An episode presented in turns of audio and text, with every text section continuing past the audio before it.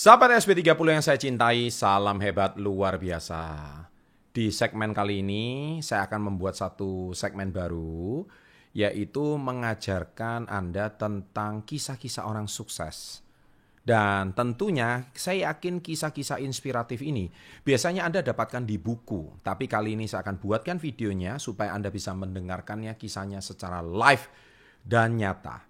Dan tentunya segmen kali ini saya tulis dan saya sebut dengan nama secangkir kopi bagi jiwamu. Mari kita minum dulu kopinya.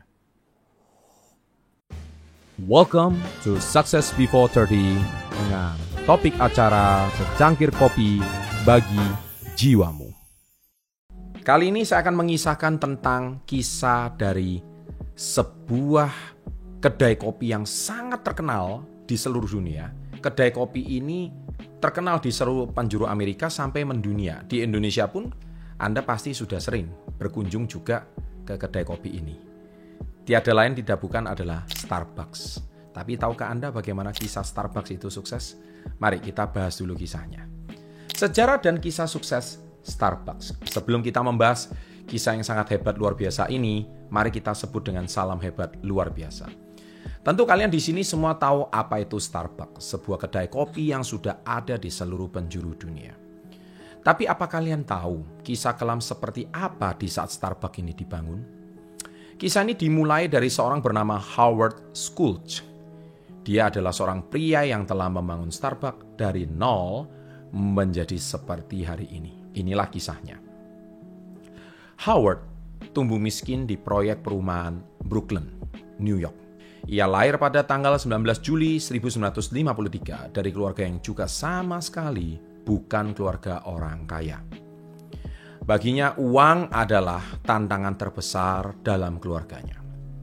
Ibunya yang hanya bekerja sebagai resepsionis hotel dan ayahnya adalah veteran Perang Dunia Kedua yang bekerja sebagai sopir pengirim popok. Orang tuanya juga tidak memiliki pendidikan yang tinggi namun mereka bekerja super keras untuk menghidupi Howard dan keluarganya. Namun, suatu ketika ayah Howard mengalami patah tulang di pergelangan kakinya. Di saat itulah Howard dan keluarganya berada pada titik terendah dalam hidup mereka. Orang yang telah menafkahi keluarganya sampai sekarang terpaksa harus berhenti karena patah tulang dan harus dibawa ke rumah sakit. Howard dan keluarganya hanya memiliki sedikit uang untuk membayar tagihan rumah sakit tersebut.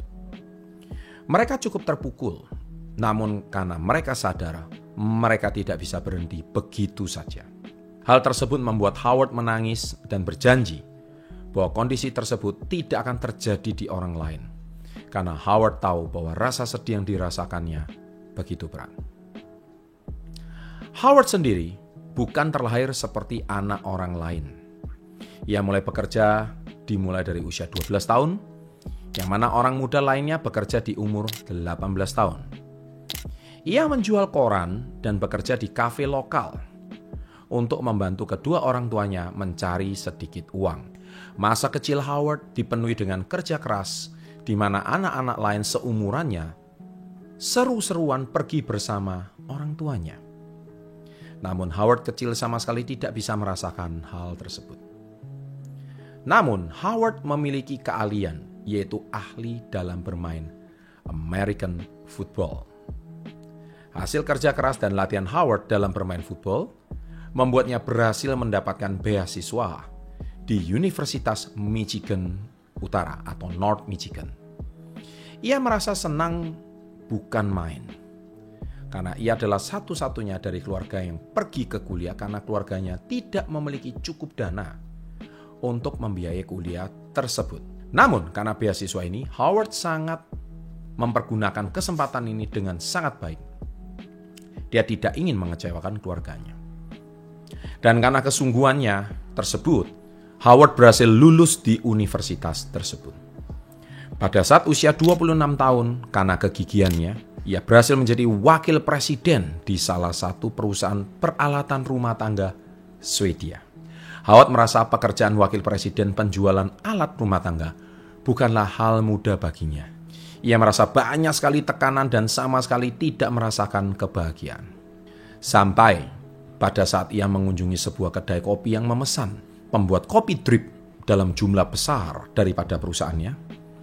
Pada saat itulah si pemilik kedai menjual biji kopi, teh, rempah-rempah, dan aksesoris pembuat kopi. Pada titik itu, Howard merasakan sebuah kebahagiaan dan cinta mereka, yaitu si pemilik toko dalam sesuatu yang sederhana seperti kopi. Yang perlu diingat bahwa pada tahun 1981, kopi hanyalah minuman cepat untuk membantu orang melewati hari-hari kerja. Howard merasakan panggilan bahwa ini adalah tempat baginya. Howard merasa hasrat yang ia rasakan ini adalah panggilan baginya untuk ikut di dalam tim mereka. Selama satu tahun, Howard menelepon si pemilik kedai tersebut dan selalu meminta agar ia dimasukkan ke dalam bagian dalam tim mereka. Yang sampai akhirnya Howard pun diterima menjadi salah satu tim mereka. Ia menjadi direktur pemasaran di tempat kedai kopi tersebut. Satu tahun bekerja, Howard pun pergi perjalanan bisnis ke Milan, yaitu di Italia, yang sampai membuatnya sadar perbedaan budaya kopi di sana dan di Amerika. Di Italia, orang-orang duduk dan menikmati kopi mereka yang mana Amerika hanya memberikan kopi secara cepat dan instan. Howard merasakan bahwa tempat kopi bukanlah soal kopi cepat saji saja.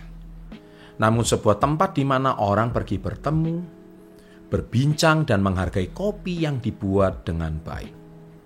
Di titik tersebut, Howard merasakan panggilan lagi untuk kali kedua. Akhirnya Howard memberitahu ide tersebut kepada pemilik kedai kopi tersebut.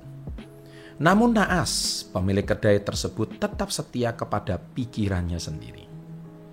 Pada akhirnya Howard memutuskan untuk keluar dari toko kedai kopi tersebut dan membuat kedai kopinya sendiri.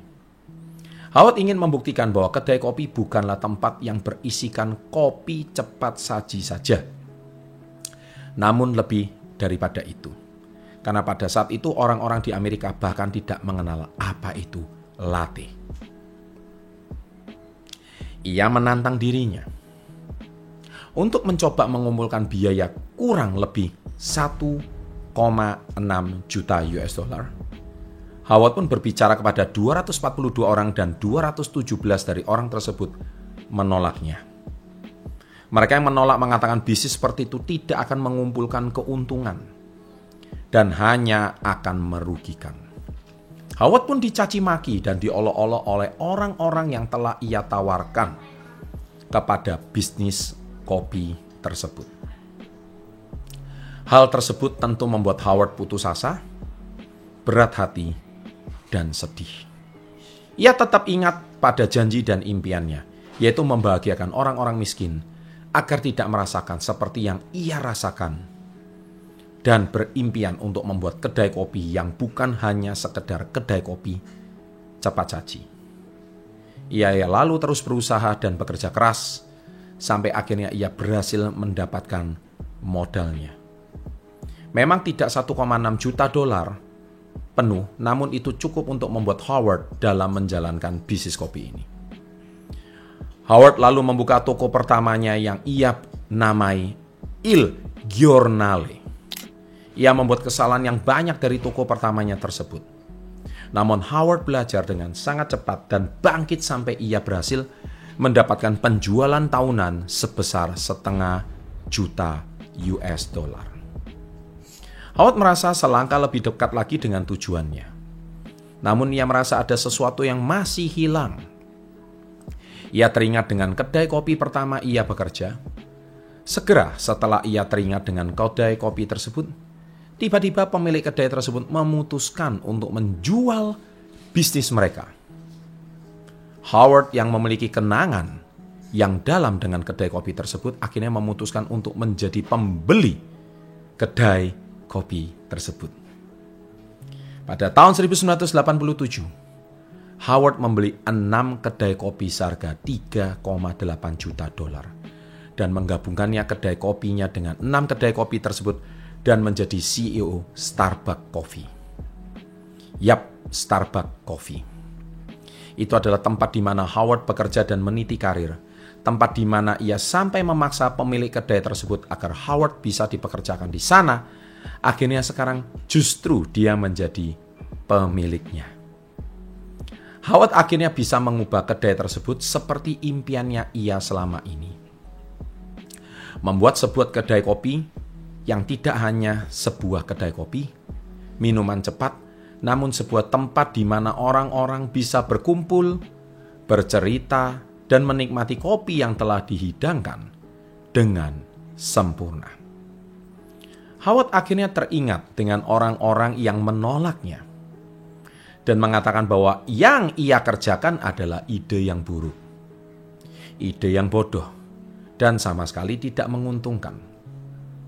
Dan akhirnya ia bisa buktikan bahwa itu semua salah. Sekarang ada lebih dari 26.736 gerai Starbucks di lebih dari 75 negara yang mempekerjakan lebih dari 300.000 orang. Keren ya? Howard berhasil menggapai impiannya dan berjanji bahwa ia akan membantu orang-orang yang susah agar tidak merasakan apa yang ia rasakan. Yang ia realisasikan dengan mempekerjakan lebih dari 300 ribu pegawai dan berhasil membuat kedai kopi yang ia impi-impikan selama ini. Howard juga tidak tanggung-tanggung. Ia memberi gaji dengan opsi saham. Ia memberi seluruh karyawannya perawatan kesehatan gratis, perawatan gigi, dan rencana untuk pensiun.